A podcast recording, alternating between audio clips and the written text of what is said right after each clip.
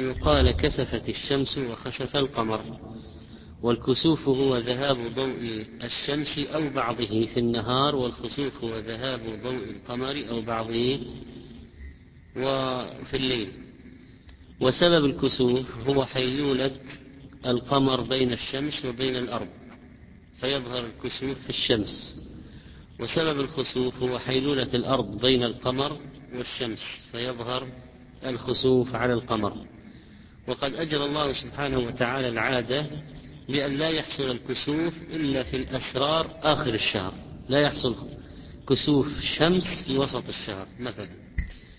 إذا اقترن النيران الشمس والقمر.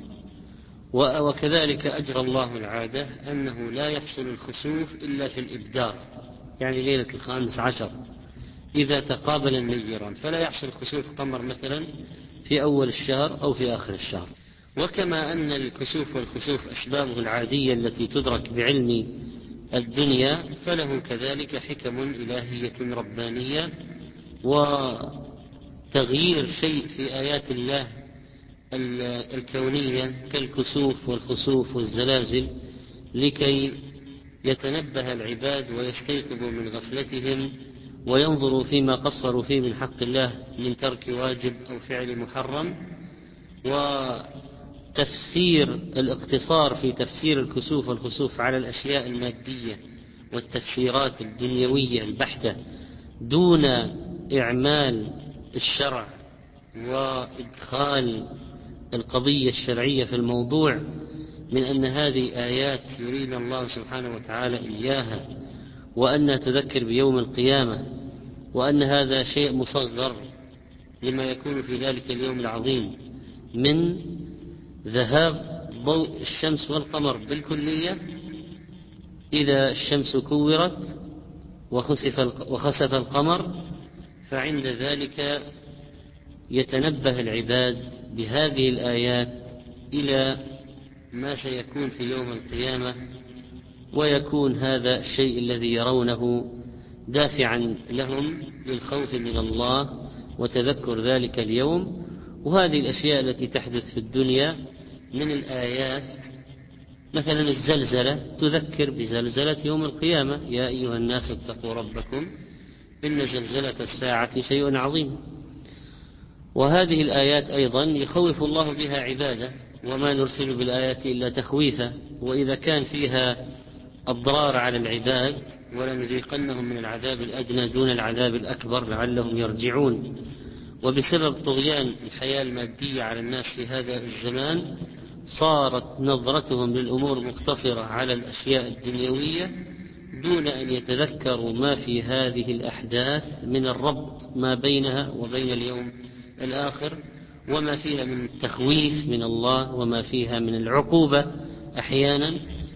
وكذلك فإن هذه الكواكب خلق من خلق الله تعالى ومن آياته الليل والنهار والشمس والقمر لا تسجدوا للشمس ولا للقمر واسجدوا لله الذي خلقهن إن كنتم إياه تعبدون.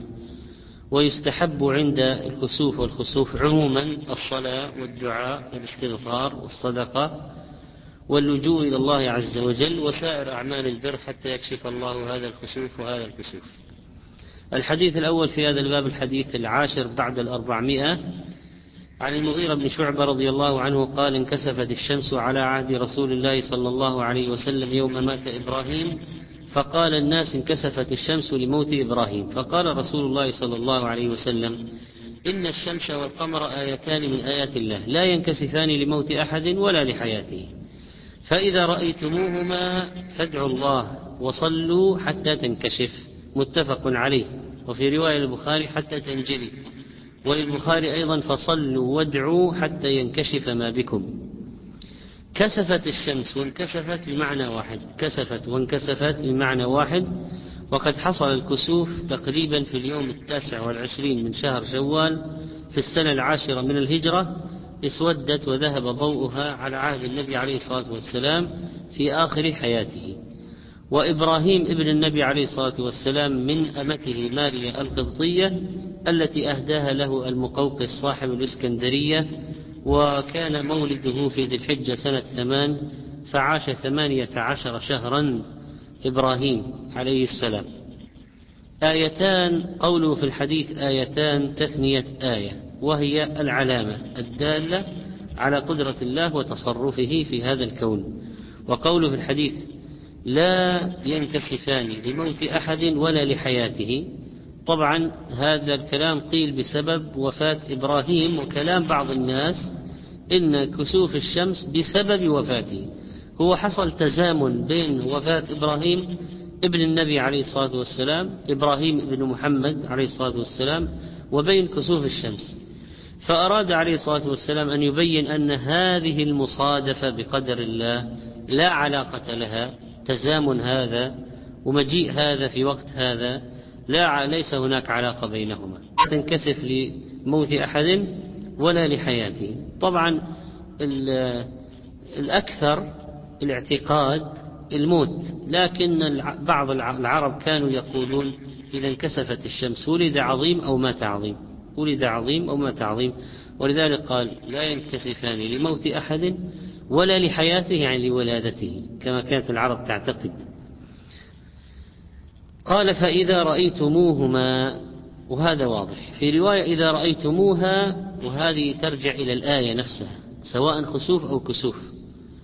وقوله حتى ينكشف أي يرتحل ويرتفع هذا الخسوف الذي حل حتى تنجلي صلوا وادعوا حتى تنجلي أي يذهب الظلام ويصحو القمر أو الشمس ويعود كما كان. هذا الإنجلاء عودتهما إلى ما كان عليه قبل الكسوف والخسوف. قال الشيخ الإسلام ابن تيمية رحمه الله وقد أجرى الله العادة أن القمر لا ينخسف إلا وقت الإبدار وهي الليالي البيض وأن الشمس لا تنكسف إلا وقت الاستسرار. ومن قال غير ذلك فقد غلط. وطبعا الواقع الآن إذا تتبعت أنت الخسوف والكسوف متى يحدث هذا هو هذا هو الصحيح. الذي آه، معروف وهو معروف بالمشاهدة وبالتجربة. وقوله آيتان من آيات الله يخوف الله بهما عباده. هذه هذه هو لب الموضوع في قضية الكسوف والخسوف بالنسبة للمسلم. إذا حصل ماذا ما هو الفائدة والثمرة من حصوله؟ أن يخاف العبد وأن يعود إلى الله ويتوب يصحح حاله يقوم أمره وهكذا. وأما الانشغال بأخذ كاميرات ولبس النظارات التي تمنع الأشعة وهذا فعل الكفار أصحاب الغفلة الذين لا لا يفكرون لا في بعث ولا نشور ولا ولا يفكرون أن هذه في آيات فيها تخويف ولا يصححون أمرا يعتبرونه ظاهرة كونية طبيعية.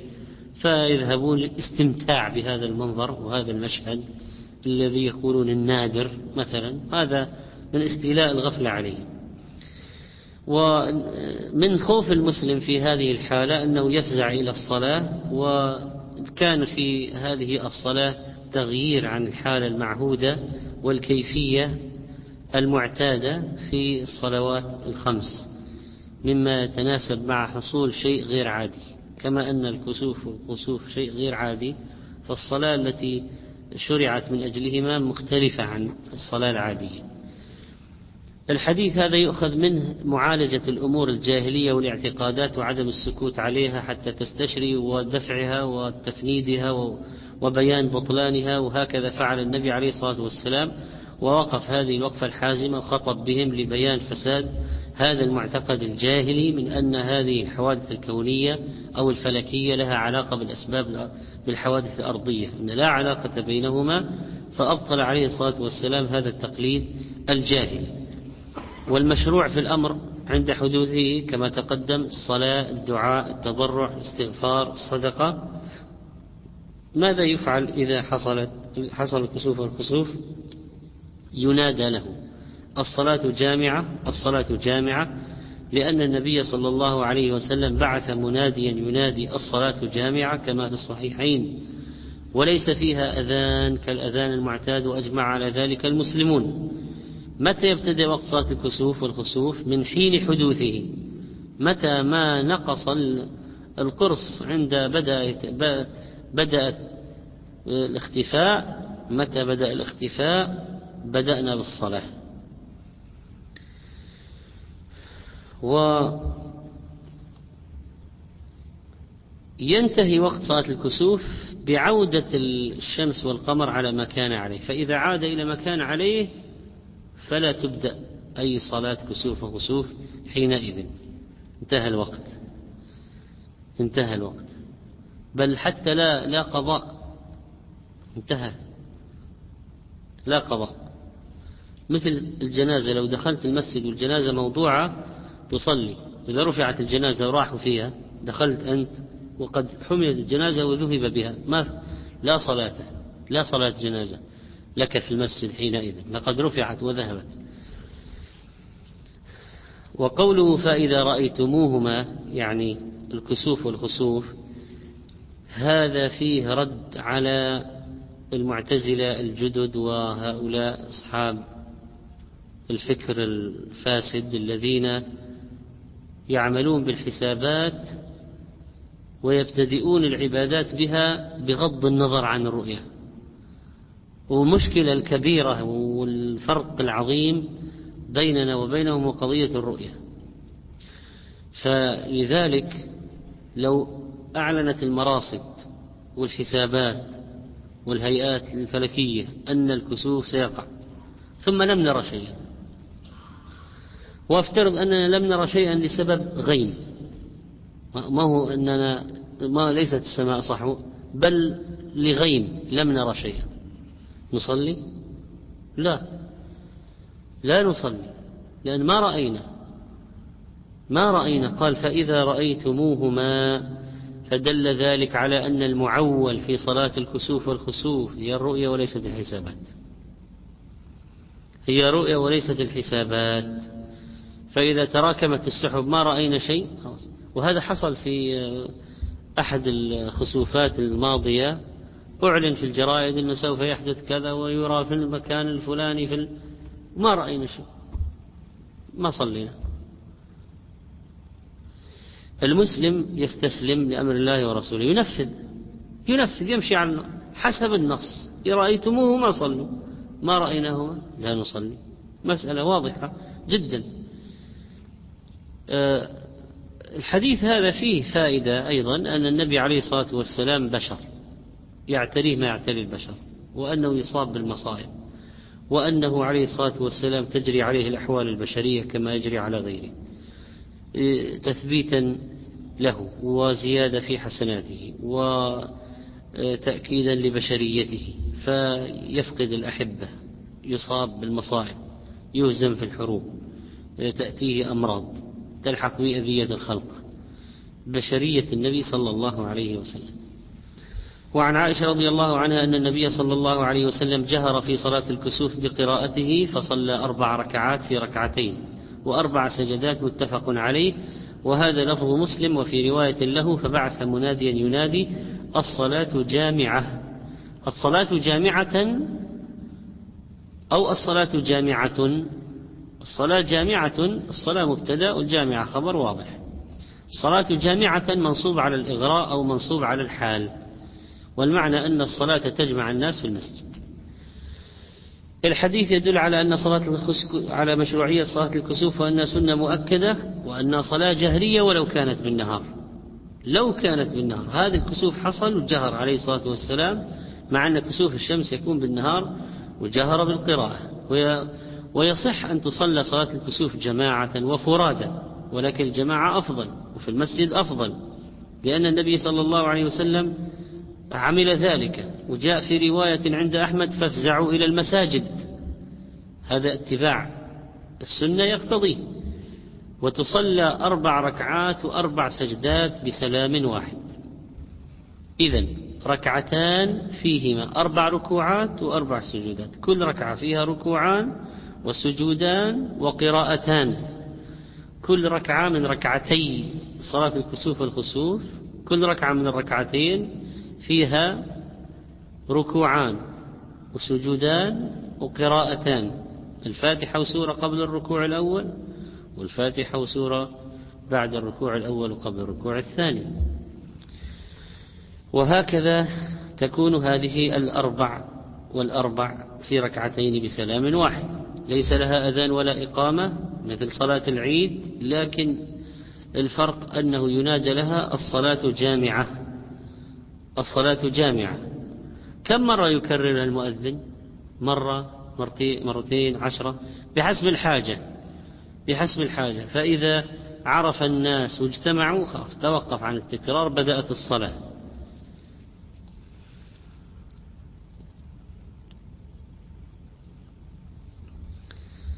وهذا الحديث حديث عائشة هو أثبت حديث في كيفية صلاة الكسوف. لأنه قد وردت كيفيات أخرى فيها شذوذ. وهذا وهذه الرواية أثبت الروايات. فينبغي لطالب العلم حفظ هذه الرواية لأنها هي العمدة في كيفية صلاة الكسوف والخسوف طيب لقد أطال النبي صلى الله عليه وسلم القيام في هذه الركعة الأولى ثم ركع وأطال الركوع ثم سجد وأطال السجود ثم فعل في الركعة الثانية مثل ما فعل في الركعة الأولى ثم انصرف وخطب الناس.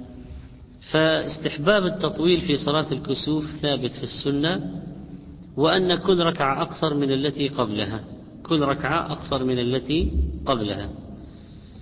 واستحباب الخطبة إذا دعت إليها الحاجة لأن النبي عليه الصلاة والسلام خطب بهم ليبين ما مفهوم أهل الجاهلية هذا والرد عليه. والحديث الذي يليه هو حديث ابن عباس رضي الله عنهما قال انخسفت الشمس على عهد رسول الله صلى الله عليه وسلم فصلى فقام قياما طويلا نحو من قراءة سورة البقرة ثم ركع ركوعا طويلا ثم رفع فقام قياما طويلا وهو دون القيام الأول ثم ركع ركوعا طويلا وهو دون الركوع الأول ثم سجد ثم قام قياما طويلا وهو دون القيام الأول ثم ركع ركوعا طويلا وهو دون الركوع الأول ثم رفع فقام قياما طويلا وهو دون القيام الأول ثم ركع ركوعا طويلا وهو دون الركوع الأول ثم رفع رأسه ثم سجد ثم انصرف وقد انجلت الشمس فخطب الناس.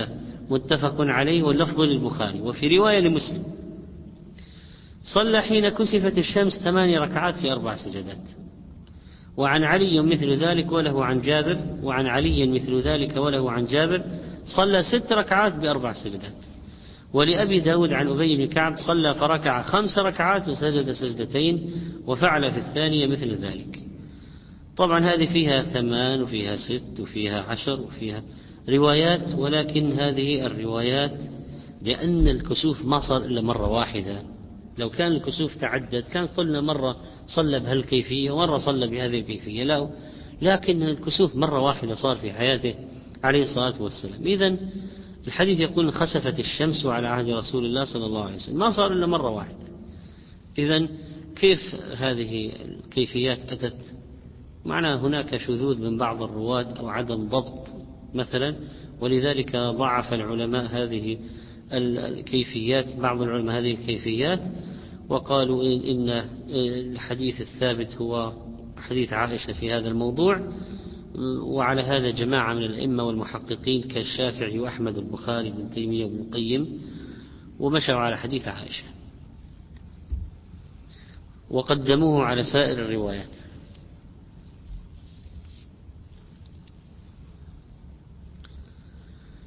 والرواية رواية ابن عباس فيها طول القيام في الركعة الأولى بقدر قراءة البقرة وهذا يدل على تطويل الصلاة تطويلا كبيرا. وهذا بحسب ما يتحمل الناس بحسب ما يتحمل الناس. الإمام يطيل بقدر ما يتحمل الناس. والكسوف يطول زمانه تارة ويقصر أخرى بحسب ما يكسف منه. فإن أعظم فإذا عظم الكسوف طولت الصلاة. حتى يقرأ بالبقرة ونحوه في أول ركعة وبعد الركوع بدون ذلك.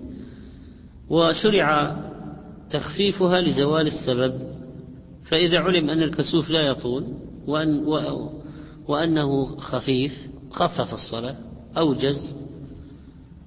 فالكسوف والخسوف صلاة لعلة إذا زالت العلة انتهت الصلاة. لكن هل يلزم أن تكون الصلاة بطول الكسوف أو الكسوف قد يستمر أحيانا ثلاث ساعات مثلا؟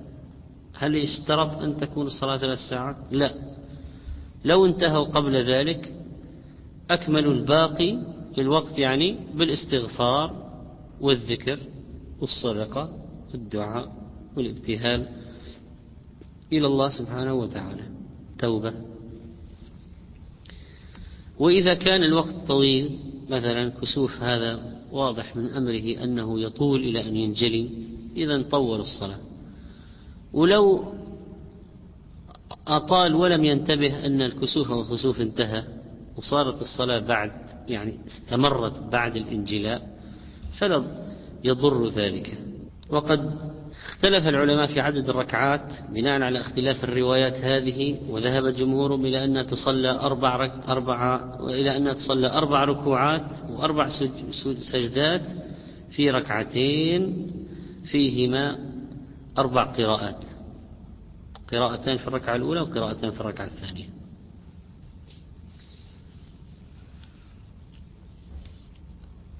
وهذه هي الخلاصة. حتى قال بعض المحدثين الصواب أن ركوعان في كل ركعة كما دل عليه حديث عائشة وما سوى ذلك إما ضعيف أو شاذ لا يحتج به. هل تصلى صلاة الكسوف في أوقات النهي؟ قد تنكسف الشمس بعد العصر مثلا. ذهب الجمهور إلى أنها لا تصلى في أوقات النهي ومذهب الشافعية أنها تصلى وخصوا النهي بالنفل المطلق. قالوا النهي اللي ورد في الصلوات بعد العصر وبعد الفجر.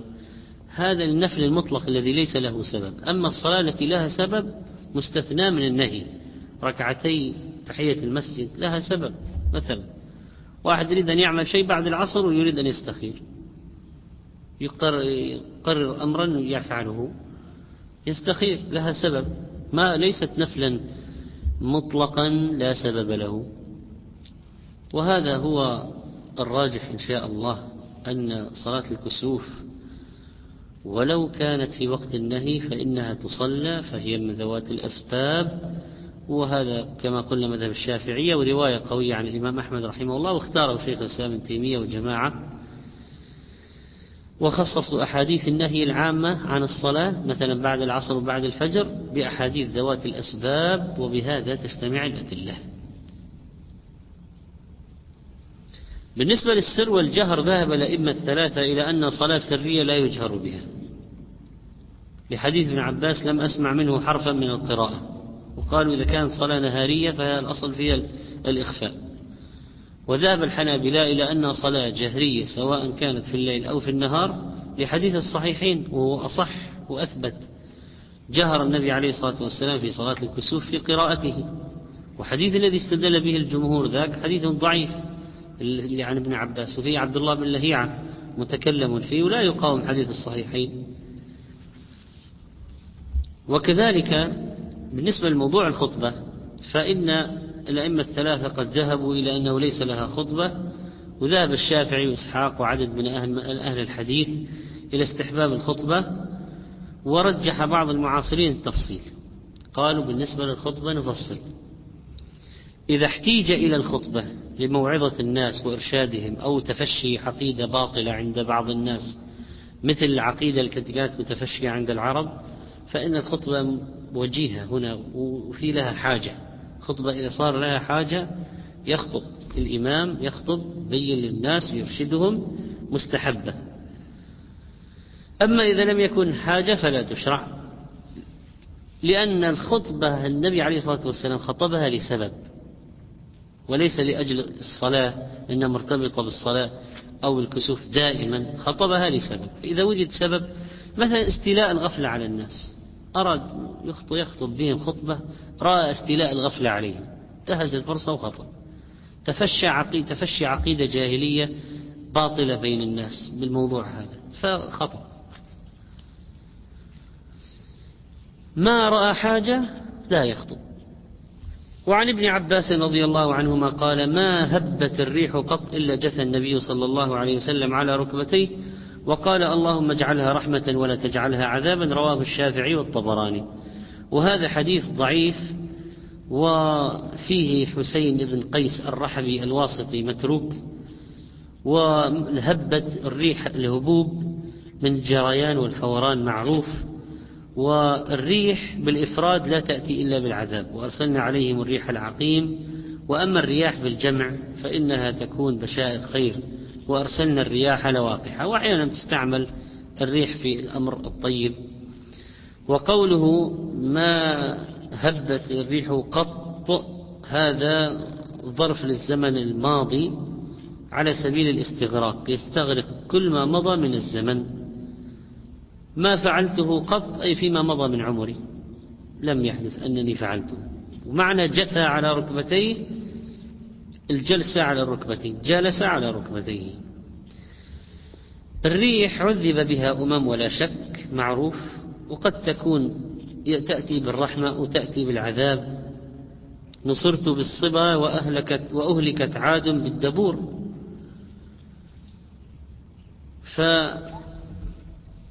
فالحديث في هبوب الريح إذا صح يقال بهذا الذكر ما صح لا يقال الذكر.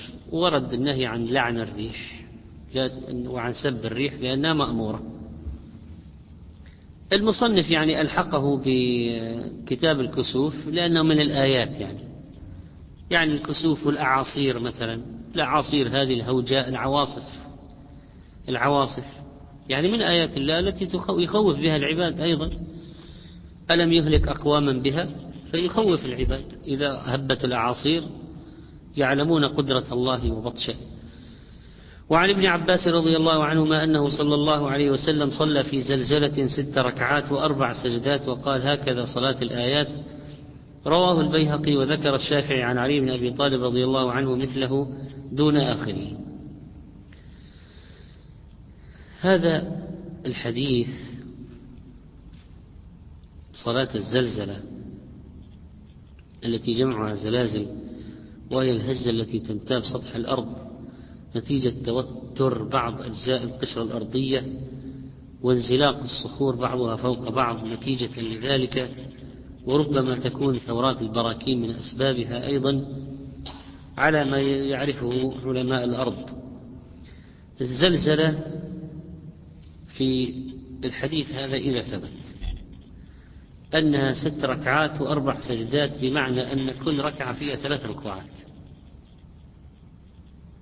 فيها ثلاث ركوعات. وبما أن الزلزلة من آيات الله أيضا وهي آية كونية مثل الفيضانات والأعاصير والكوارث فإنه يفزع فيها إلى ذكر الله والصلاة أيضا. ولو صار أي شيء آخر من هذه الكوارث البيئية التي تحدث في الطبيعة. فإنه قد رأى بعض العلماء كشيخ الإسلام ابن تيمية رحمه الله الصلاة لكل آية فقال يصلى لكل آية كما دلت على ذلك السنن والآثار وقال المحققون من أصحاب أحمد وغيرهم وهذه صلاة رهبة وخوف كما أن صلاة الاستغفار صلاة رغبة ورجاء وقد أمر الله عباده أن يدعوه خوفا وطمعا. قال ابن القيم التخويف إنما يكون بما هو سبب للشر والخوف كالزلزلة والريح العاصف. فقال عليه الصلاة والسلام إذا رأيتم آية فاسجدوا. تدل على أن السجود شرع عند الآيات.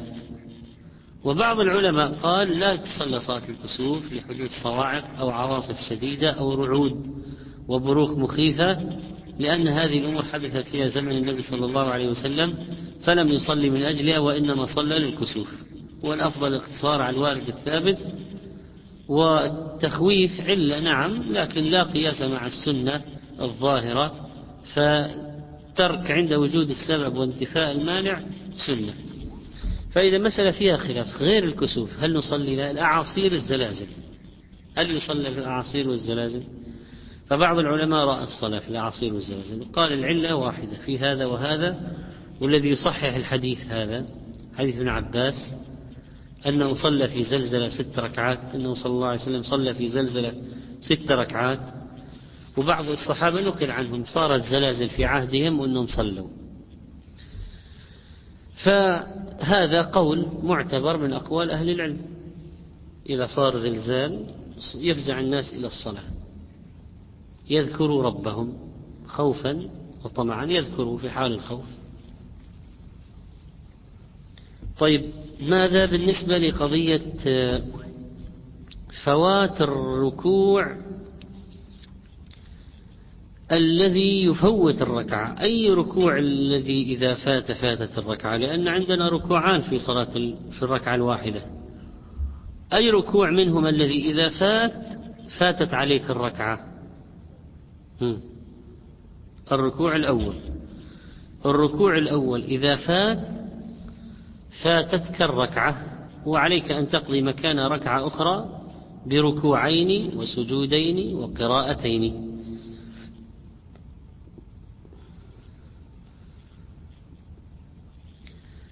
هل هناك دعاء قنود أثناء صلاة الكسوف؟ الجواب لا ومن فعل ذلك فإن فعله بدعة. ثم قال المصنف رحمه الله تعالى باب صلاة الاستسقاء. والاستسقاء طلب السقيا من الله عند حدوث القحط والجدب والتضرر ويكون بالدعاء المجرد ويكون بالصلاة. وأفضله أن يكون بصلاة ركعتين تصليان كما تصلى صلاة العيد زمانا ومكانا وتكبيرا وقراءة. والخطبة بعدها خطبة واحدة كخطبة صلاة العيد بالافتتاح والتكبير والإكثار من الاستغفار والصلاة على النبي صلى الله عليه وسلم. والاستسقاء ثلاث أنواع. أولا صلاة جماعة أو فرادى على الصفة المشروعة المخصوصة في صلاة الاستسقاء. وثانيا استسقاء الإمام يوم الجمعة في الخطبة اقتداء بالنبي صلى الله عليه وسلم وأن هذه ساعة إجابة يرجى فيها إجابة الدعاء فيدعو للمسلمين برفع هذا الجدب عنهم والقحط وأن يغيثهم الله برحمة من عنده. الثالث دعاء المسلمين في خلواتهم وعقب عقب صلواتهم وبدون خطبة ولا صلاة معينة. فهذا دعوة دعاء استسقاء بالدعاء. الأمور مقدرة بأسبابها والدعاء من الأسباب فيفعل إذن لأجل جلب الخير وطلبه من الله سبحانه وتعالى. وما استجلبت النعم ولا استدفعت النقم بمثل طاعة الله عز وجل. وقد يتخلف أثر الدعاء إما لضعف الداعي أو, أو أن هناك شيء في الدعاء خطأ. ما أو أن قلب الداعي كان مثلا لاهي لاهي أو في مانع من الإجابة كاستيلاء الغفلة أو أكل المال الحرام مثلا. فصلاة الاستسقاء عند وجود سببها سنة مؤكدة بإجماع العلماء للأحاديث الثابتة كحديث الصحيحين عن عبد الله بن زيد خرج النبي صلى الله عليه وسلم يستسقي فتوجه إلى القبلة يدعو وحول رداءه ثم صلى ركعتين جار فيهما بالقراءة. أبو حنيفة لم يرى صلاة مسنونة والحديث يرد على هذا القول. في الحديث رقم 415 عن ابن عباس رضي الله عنهما قال خرج النبي صلى الله عليه وسلم متواضعا متبذلا متخشعا مترسلا متضرعا فصلى ركعتين كما يصلي في العيد. لم يخطب خطبتكم هذه. رواه الخمسة وصححه الترمذي وأبو عوانة وابن حبان. هذا حديث صحيح. الترمذي قال حسن صحيح.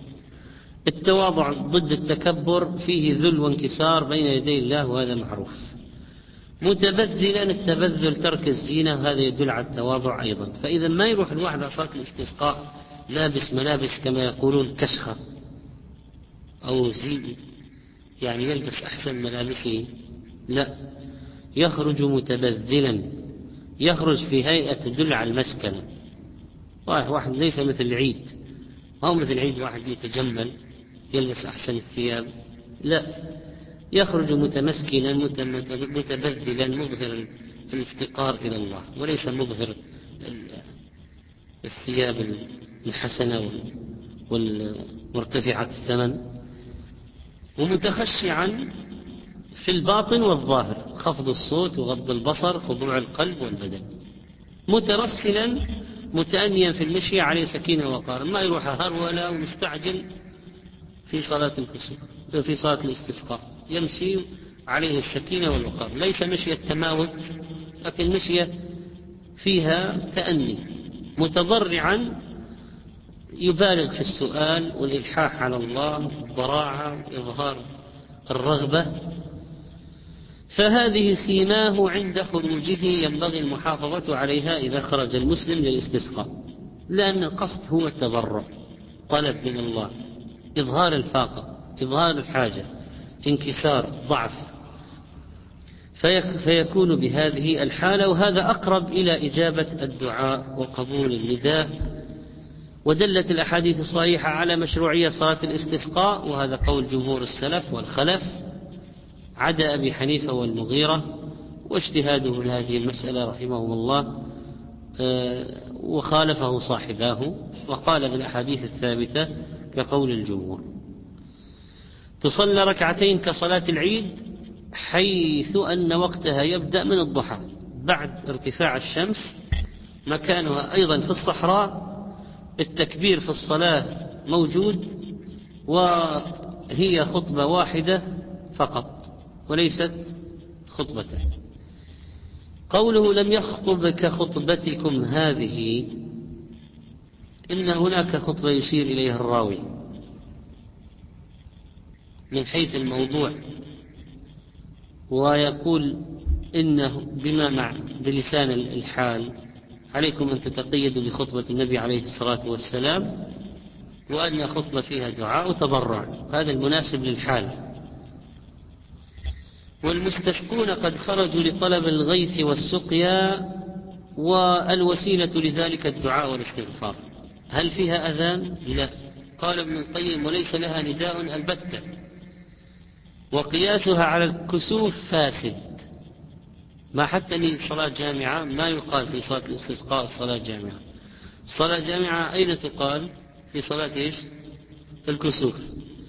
الاستسقاء مثل العيدين ما لها أي نداء ألا أذان. أبدا. لكن إيش الفرق بين صلاة الاستسقاء وصلاة العيد؟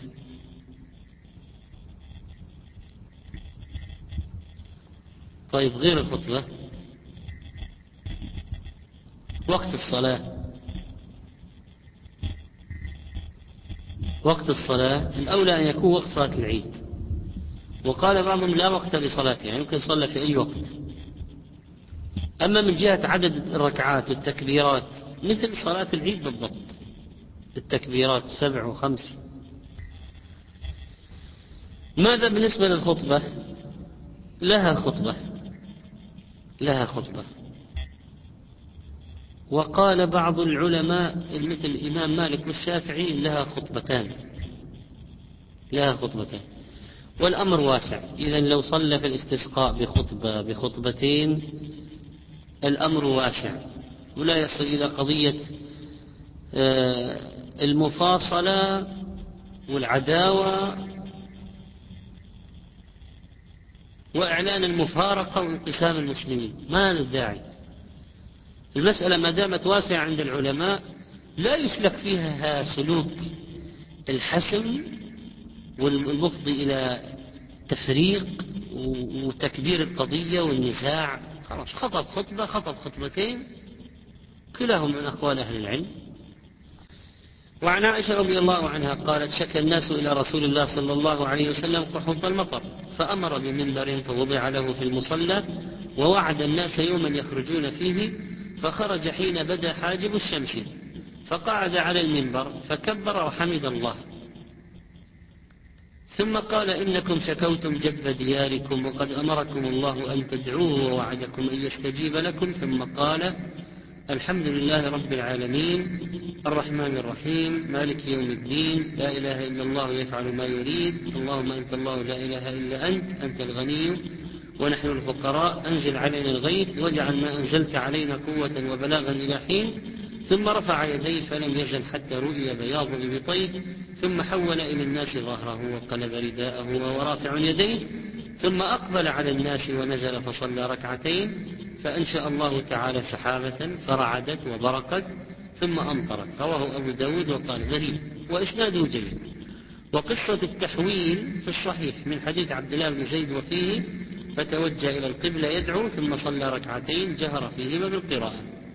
وللدار من مرسل أبي جعفر الباقر وحول رداءه ليتحول القحط. تفاؤلا يعني. القحط إمساك المطر وحبسه. وحاجب الشمس يعني قرنها الأعلى. استدارتها من الجهة العليا. والجد انقطاع المطر ويبس الأرض وقوله بلاغا إلى حين ما يتبلغ به إلى المطلوب. والغيث هو المطر الذي يحيي الله به العباد والبلاد. وقلب الرداء يجعل ما يلي بدنه هو الأعلى. الباطن ويجعله ظاهر ويتوخى أن يجعل ما على شقه الأيمن على الشمال والشمال على اليمين ليكون القلب أيضا من هذه الناحية بالإضافة قلب الظاهر باطن أيضا يخلي يمين شمال والشمال يمين. وقوله رعدت معروف الرعد صوت يدوي عقب وميض البرق وكذلك برقت هو اللمعان الذي في السماء.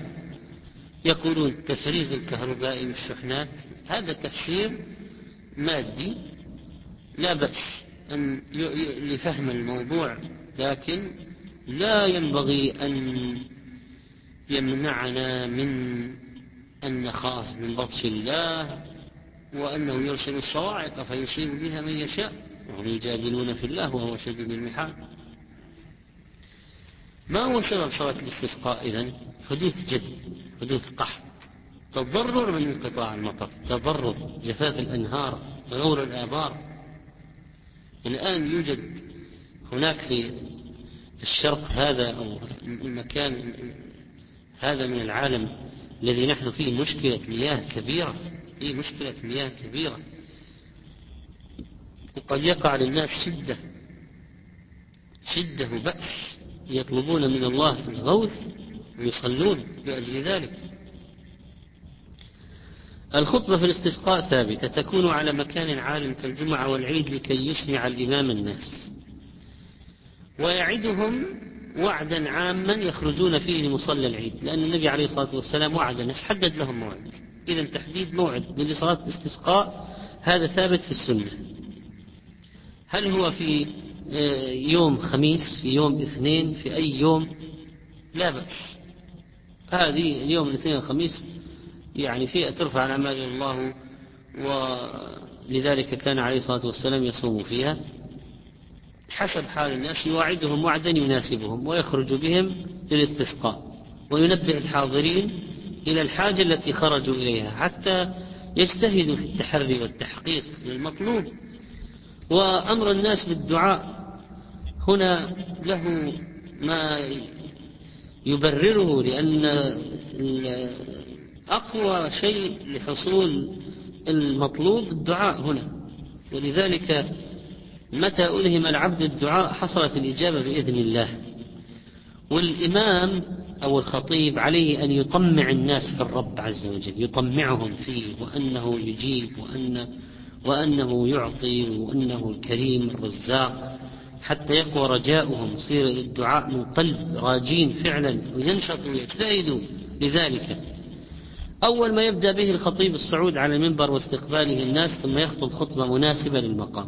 فيها تكبير الله وحمده الثناء عليه استغفار إظهار العجز والمسكنة الاطراح بين إظهار الفاقة والحاجة تذكير الناس بالذنوب حتى يتوبوا وأنه يمكن سبب القحط انقطاع المطر ثم يصف لهم رحمة الخالق سبحانه وتعالى ويذكرهم بجوده وعطائه وغناه ويأتي من الأسماء والصفات ما يناسب الموضوع.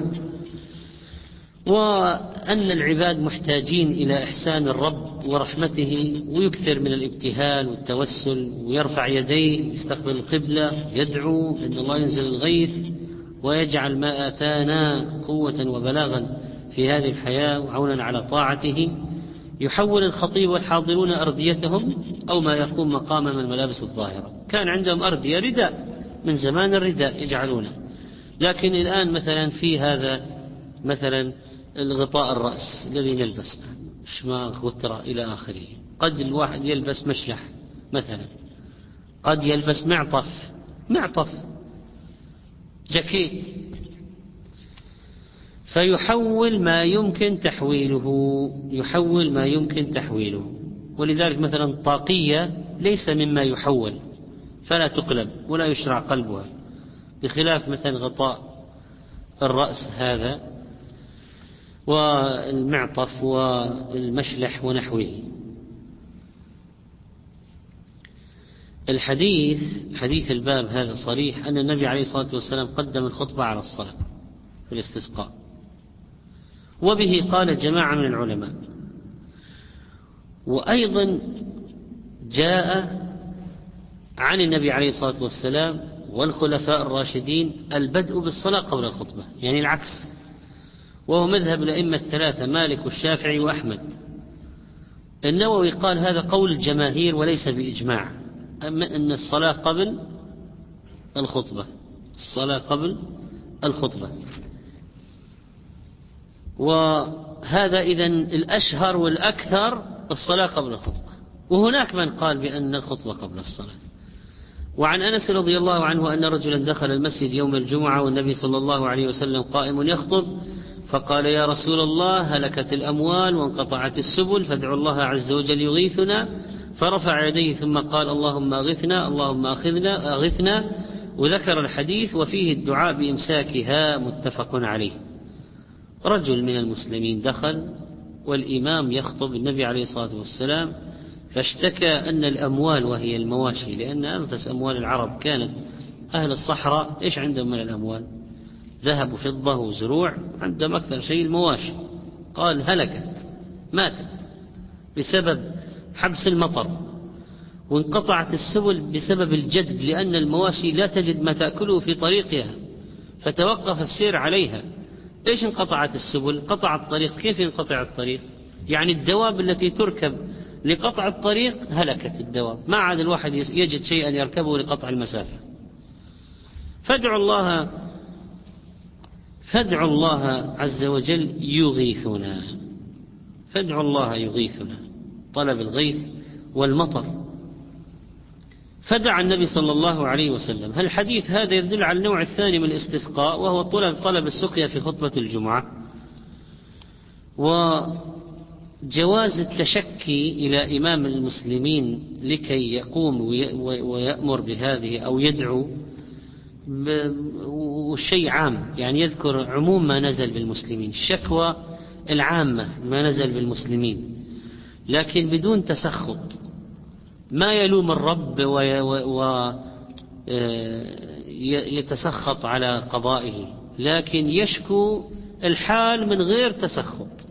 في فرق بين شكوى بتسخط وشكوى بغير تسخط فيجوز هذا الشكوى وتعداد النقم وما هو موجود من الشدة ويقال حصل لنا كذا وكذا وكذا. مثل واحد ما يقول الطبيب يصف حاله وما يقول يشكو الرحيم إلى الذي لا يرحمه لا ولكن يقول أنا فيني علة كذا وفيني أوجاع كذا حتى الطبيب يفهم حاله يعني حتى يفهم حاله. وهذا الرجل شكى إلى النبي صلى الله عليه وسلم لكي يدعو ربه. والمقصود إذن هو الطلب من الله. قصد من الشكوى الطلب من الله. الجمعة التي بعدها سأل النبي عليه الصلاة والسلام اشتكى إليه الحال غرقت غرقنا. فادعوا الله أن يمسكها. الآن أيضا شكوى حال عكس الحال الأولى. لكي يدعو ربه بأن لا يدوم هذا المطر عليهم بهذه القوة. فهذا فيه جواز الاستصحاء حين تطول الأمطار وتكثر ويحصل بها الضرر. والحديث فيه جواز الكلام مع الإمام في خطبة الجمعة وهي مستثناة من قضية من عموم النهي عن الكلام أثناء الخطبة. إذا صار الكلام مع الإمام أو الخطيب لحاجة لحاجة. فيجوز. لقد طلب الرجل من النبي عليه الصلاة والسلام أن يدعو. التوسل التوسل هذا جائز.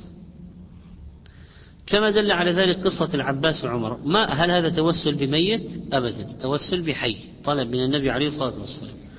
عمر طلب من العباس كان رجلا صالحا أن يقوم يسأل الله لهم عندما حصل ما حصل من الجد. والرسول عليه الصلاة والسلام أقر الرجل على طلبه في حال الاستسقاء وفي حال الاستصحاء وأجابه. أما التوسل الممنوع أن تتوسل بجاه مخلوق أو منزلته هذا غير مشروع هذا اعتداء في الدعاء. ما تقول اللهم أني أسألك بجاه فلان بجاه فلان ولو كان جاه النبي عليه الصلاة والسلام. لا شك أن النبي عليه الصلاة والسلام له جاه. وأن جاهه عظيم ومكانته كبيرة عند الله. لكن السؤال بالجاه هذا مبتدع مبتدع. السؤال بأسماء الله وصفاته. يقال للرجل مثلا الصالح قم فادعوا للمسلمين أن الله يغيثهم مثلا وهذا من اتخاذ الأسباب. وفي أن الحديث أن رفع اليدين حال الدعاء عمل مشروع. والعلماء ضربوه مثل للمتواتر. رفع اليدين في الدعاء تواتر في نحو مئة حديث. ويؤخذ من حديث ضعف الإنسان وأنه يكون الشيء الذي طلبه أحيانا ليس يتحمله. فيطلب ثم يأتي ما يطلب فلا يتحمل فيطلب العكس. وعن انس رضي الله عنه ان عمر رضي الله عنه كان اذا قحط استسقى بالعباس بن عبد المطلب وقال اللهم إنا كنا نستسقي إليك بنبينا. يعني في حياته نطلب منه. وإنا نتوسل إليك بعم نبينا فاسقنا فيسقونا. فاسقنا فيسقونا. و الحادثة هذه حادثة عمر مع العباس. وطلب السقيا من الله سبحانه وتعالى وطلب من الرجل الصالح أن يدعو ربه. دل عليها هذا الحديث في استحباب صلاة الاستسقاء والدعاء في خطبتها وأنها سنة متبعة والصحابة فعلوها بعد النبي صلى الله عليه وسلم وأن سبب الاستسقاء هو وجود القحط الضار بالمسلمين وعمر معروف ما حصل في عهده في عام الرمادة. هل كان الصحابة يأتون إلى قبر النبي عليه الصلاة والسلام يطلبون منه الدعاء؟ هل كانوا يتوسلون بجاهه؟ أبدا. علموا وفقهوا وأيقنوا أنه بعد وفاته صلى الله عليه وسلم انقطع الطلب منه وأن التوسل بذاته وجاهه بعد وفاته ليس مشروعا. وما ليس بمشروع فهو بدعة. وأمير المؤمنين عمر بن الخطاب رضي الله عنه ما طلب من النبي عليه الصلاة والسلام شيئا بعد موته. طلب من العباس الرجل الحي الصالح من آل بيت النبي عليه الصلاة والسلام عمه أنه يدعو له. فينبغي أن نفرق بين ما هو مشروع وبين ما هو بدعة وبين ما هو شرك وبين ما هو من التوحيد. الحديث هذا صار عند المبتدعة حجة. ليه؟ يرون جواز التوسل بذات المخلوق من الأحياء والأموات. لكن ليس فيه دليل لهم. ليس فيه دليل لهم. ويقال لماذا عدل الصحابة عن التوسل بذات النبي عليه الصلاة والسلام وذهبوا إلى عمه الحي العباس؟ لماذا؟ هذا حي قادر على الدعاء فطلبوا منه. ما قال؟ قالوا نقول اللهم إنا نسألك بذات نبيك أو قالوا يا نبي الله ادعو لنا. لا قالوا نسألك بنبيك بعد موته ولا قالوا يا نبي الله ادعو لنا. أبدا. لا هذا ولا هذا. فلماذا تستدلون تستدلون بحديث العباس؟ إيش علاقة بما تفعلون من الشرك والبدع؟ واعلموا أيها الإخوة أن التوسل خمسة أقسام. أولا التوسل إلى الله بأسمائه وصفاته كما قال تعالى ولله الأسماء الحسنى فادعوه بها وهذا توسل مشروع. الثاني التوسل إلى الله بعمل صالح للداعي مثل قصة أصحاب الغار. واحد توسل ببره لوالديه واحد توسل بترك الحرام والفاحشة وقد قدر عليها من جميع الجهات وواحد توسل إلى الله بأنه حفظ أمانة لصاحبها ونماها وكثرها. توسل الله بالأعمال الصالحة. عملها العبد يتوسل بها إلى ربه. ربنا آمنا بما أنزلت واتبعنا الرسول فاكتبنا مع الشاهدين. فتوسلوا إلى الله بإيمانهم واتباعهم النبي صلى الله عليه وسلم. ثالثا التوسل بدعاء الرجل الصالح. التوسل بدعاء الرجل الصالح وعمر قال اللهم إنا كنا نتوسل إليك بدعاء نبينا فتسقينا وإنا نتوسل إليك بدعاء عم نبينا فاسقنا. فالتوسلات هذه ثلاث جائزة بأسماء الله وصفاته والتوسل بعمل صالح عمله الداعي نفسه المتوسل والثالث التوسل إلى الله بدعاء الصالح.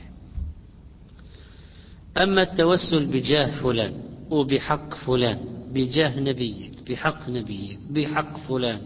هذا توسل بدعي غير مشروع وهذا النوع الرابع محرم.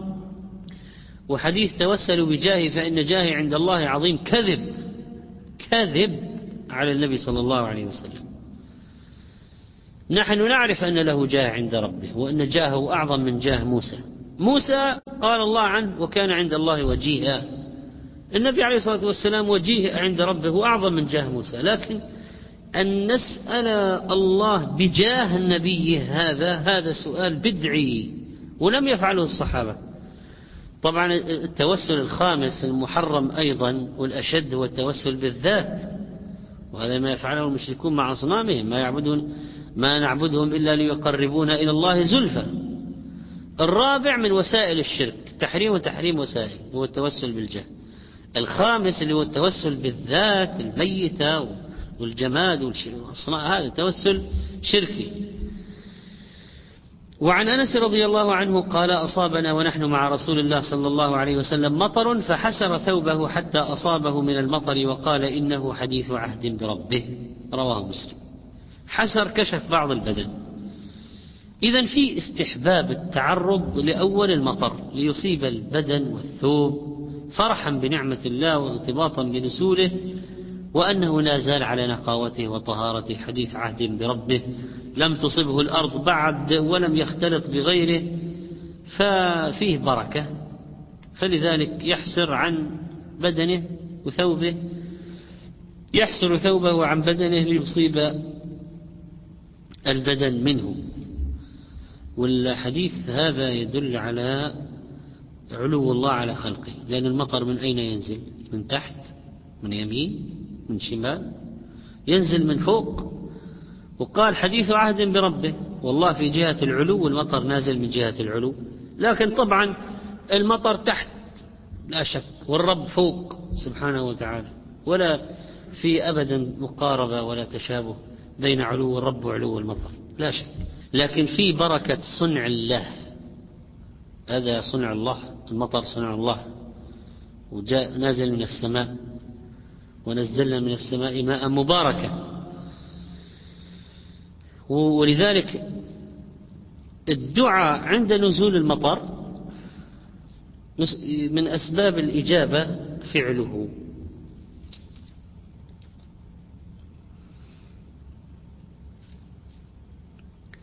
فيستحب أن يقف في أول المطر. أول ما ينزل المطر ويخرج رحله, رحله, رحله وثيابه ليصيبها المطر وهو الاستمطار. ماذا يقول إذا نزل المطر؟ مطرنا بفضل الله ورحمته. ولا يجوز أن يقول مطرنا بنوء كذا لأن العرب كانت تزعم أن مع سقوط النجم الفلاني وطلوع النجم الفلاني ينزل المطر. فالربط بين نزول المطر وطلوع نجوم معينة هذا غير صحيح. ويقود إلى قضية نسبة النعمة إلى غير المنعم.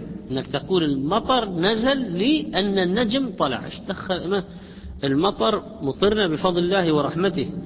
وليس بالنجم الفلاني.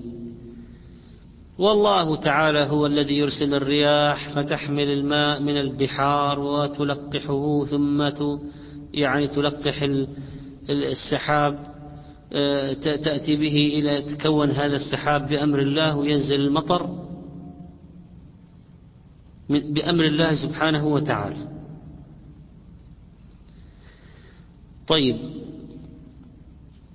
هل الفعل هذا يدل على الوجوب؟ النبي عليه الصلاة والسلام حسر عن ثوبه؟ لا يدل على المشروعية والاستحباب. يدل على المشروعية والاستحباب. وعن عائشة رضي الله عنها أن النبي صلى الله عليه وسلم كان إذا رأى المطر قال اللهم صيبا نافعا. إذا يحسر عن ثوبه يصيب البدن يصيب الثوب ويقول اللهم صيبا نافعا. الصيب من صاب يصوب إذا نزل ومعناه معنى الصيب المتدفق المنهمر. ومعنى صيبا هنا منصوبة. اللهم صيبا. إيش يعني صيبا؟ يعني اجعله صيبا. نافعا غير ضار. وهذا فيه استحباب الدعاء عند نزول المطر المنصب بغزارة النافع للبلاد والعباد. وقوله نافعا يحترز عن أن يكون المطر هذا مثلا في بلاء غرق ضرر وهكذا. ولذا قال اللهم صيبا نافعا نافعا. ترى في مطر ما في منفعة منه ما في منفعة منه. لذا قال اللهم صيبا نافعا. نقف عند هذا الحد ونتابع الحديث بمشيئة الله تعالى فيما تبقى من أحاديث الاستسقاء وندخل في باب اللباس بمشيئة الله في الدرس القادم والله تعالى أعلم. يقول السؤال هل يجوز السلام عن الكفار والمصافحة؟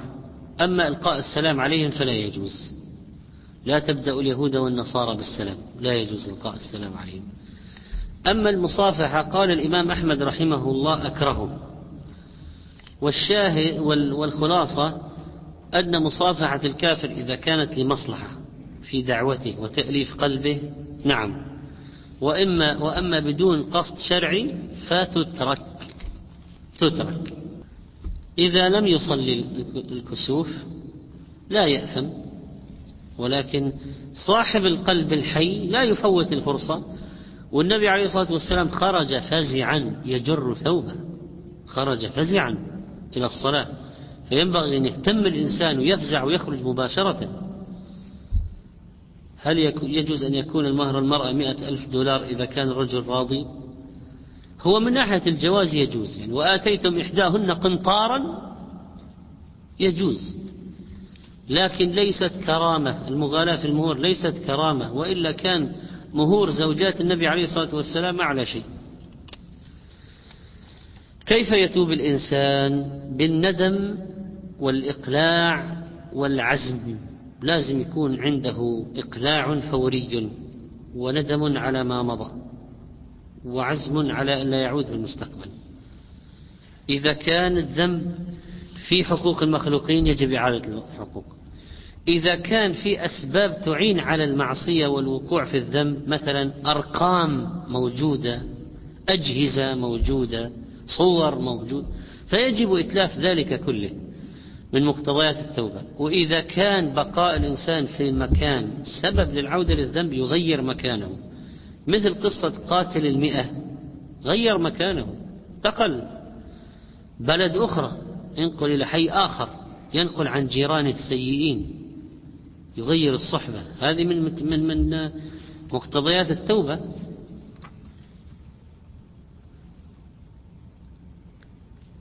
هل لعب لعب الأطفال بالكمبيوتر محرم؟ أعتمد على اللعبة. هل فيها صليب؟ هل فيها موسيقى؟ هل فيها قمار؟ إذا لم يوجد فيها أشياء محرمة فيجوز اللعب. كان عند أجدادنا عادة أن يذبحوا شاء أو ما أشبه ذلك ثم يصلون صلاة الاستسقاء فيسقون. هل الذبح لله في هذا اليوم من السنة في شيء؟ لا أعلم. لا أدري عن شيء في هذا الموضوع.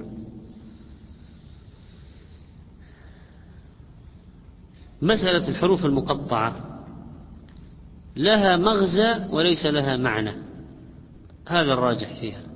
لها مغزى وليس لها معنى. مغزاها ما هو؟ يتحداهم أن يأتوا مثل هذا القرآن ال... الذي هو من هذه الحروف.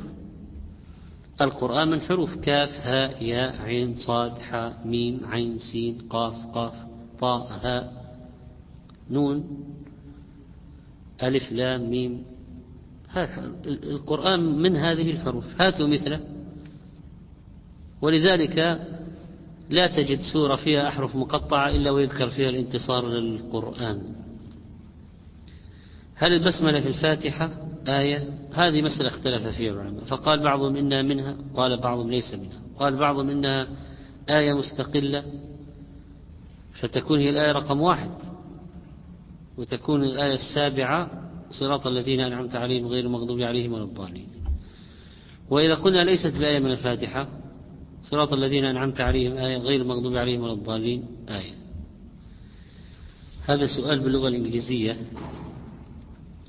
هذا يبدو أنه جاء عن طريق الإنترنت يقول I am a Muslim living in the US and there is no mosque nearby is it possible uh, to pray, pray and khusuf alone or it has to be in jama'ah you can pray Salat al-Khusuf alone it is not necessary to uh, perform Salat al-Khusuf in jama'ah you can pray it alone وهذا سؤال آخر يقول How could the Prophet marry Aisha and she was a child of nine while he was 53 طيب آه عائشة رضي الله عنها لما كانت في هذا العمر تزوجها النبي عليه الصلاة والسلام ولكن لم يدخل بها حتى أطاقت الدخول. لم يدخل بها حتى أطاقت الدخول آه والنساء يتفاوتن في البلوغ فمنهن من تبلغ بسرعة مبكرا يعني. تبلغ مبكرا وبالتالي يمكن الوطء ويمكن الحمل وهكذا. فلا غرابة إذن في هذه المسألة. وعقد عليها وهي ابنة ست ودخل بها وهي ابنة تسع ولم يدخل بها إلا وقد أطاقت الدخول والنساء يتفاوتن في البلوغ. فإذا آه لا إشكال في ذلك. ما في ظلم ولا اعتداء ولا وحشية كما يصوره الكفرة في هذه القضية. طيب وعليك يا أيها الأخ المتابع لنا في غرفة الإنترنت أن تترجم الجواب الآن لهذا السائل.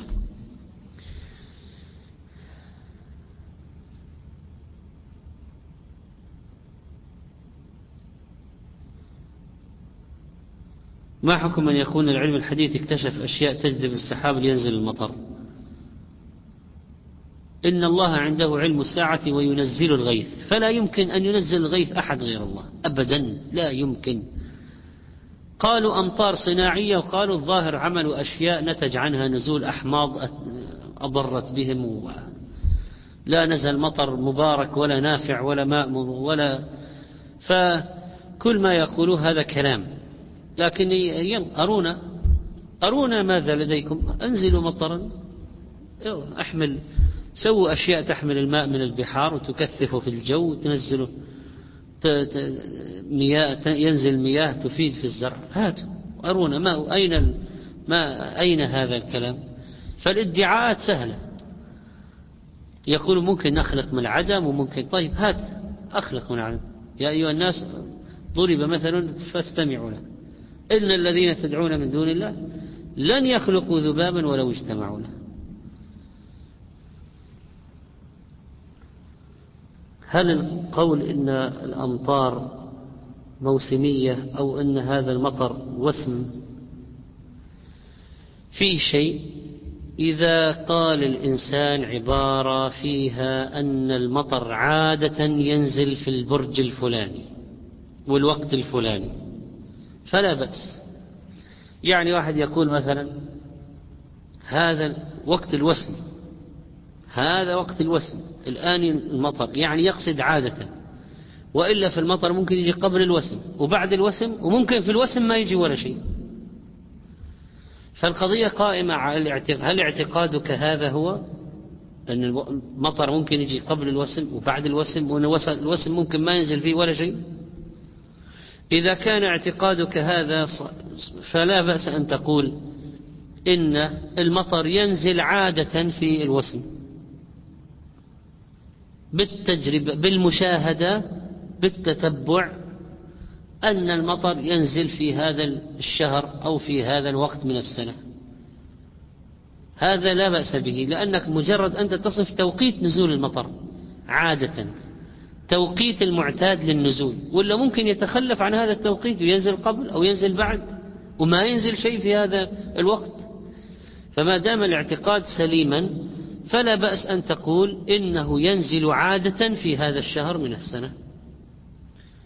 هل يجوز طاعة الأب في ترك الصحبة الخيرة؟ لا لأنه أمر بمعصية. الانقطاع عن الأخيار معصية.